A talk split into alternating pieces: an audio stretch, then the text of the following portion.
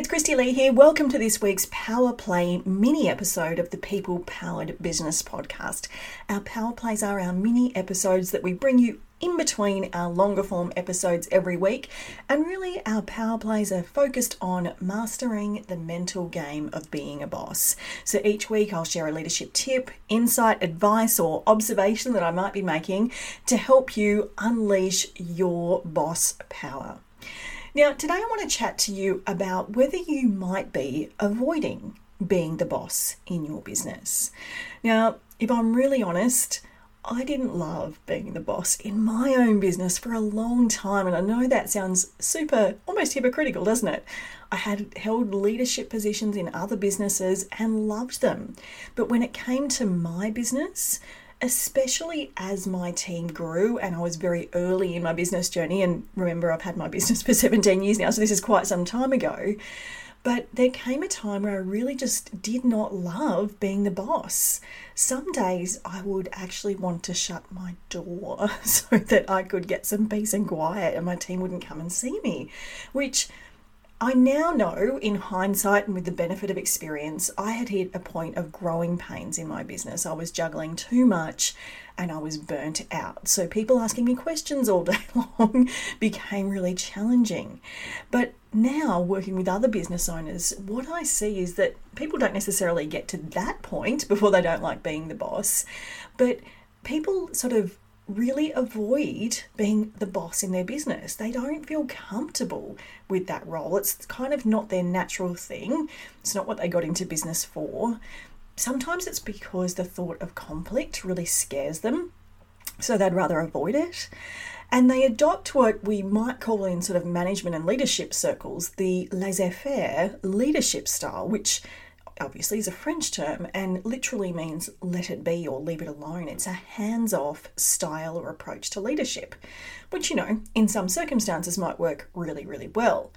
The problem with it, though, and particularly with small businesses, is that if you're not leading the business, who is? And the answer to that might be quite scary.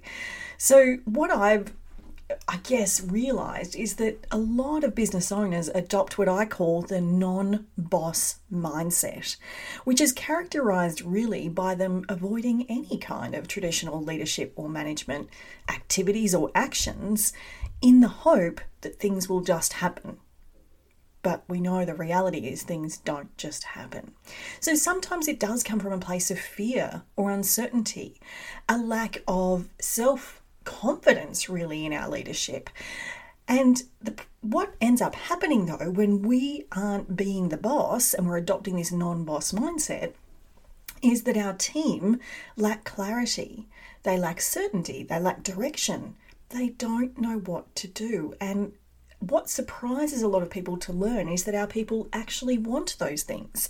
I think there's a common misconception that people don't want to be told what to do.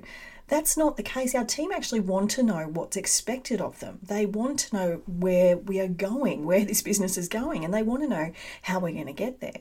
Our people actually want strong leadership. And I think maybe the wording I'm using here might be interesting.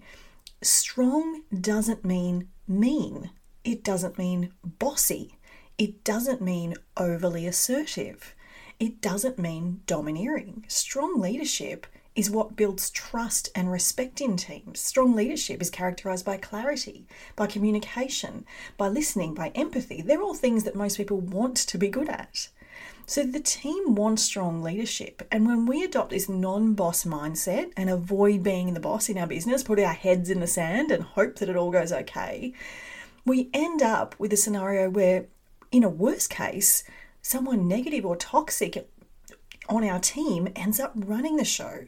So it can go from a scenario where your business is a ship just floating out at sea that's sort of captainless or rudderless to the pirates taking over and really taking charge of this. And that is disaster for your business. And if you've ever found yourself in a situation where a toxic employee is having great influence on your team, you'll know how difficult that is to navigate out of. So if you find yourself adopting this non boss mindset or if you're avoiding being the business, I want to challenge you today to do one thing to start to lean in to being the boss. Maybe it'll make you a little bit uncomfortable. That's okay, that's how we learn.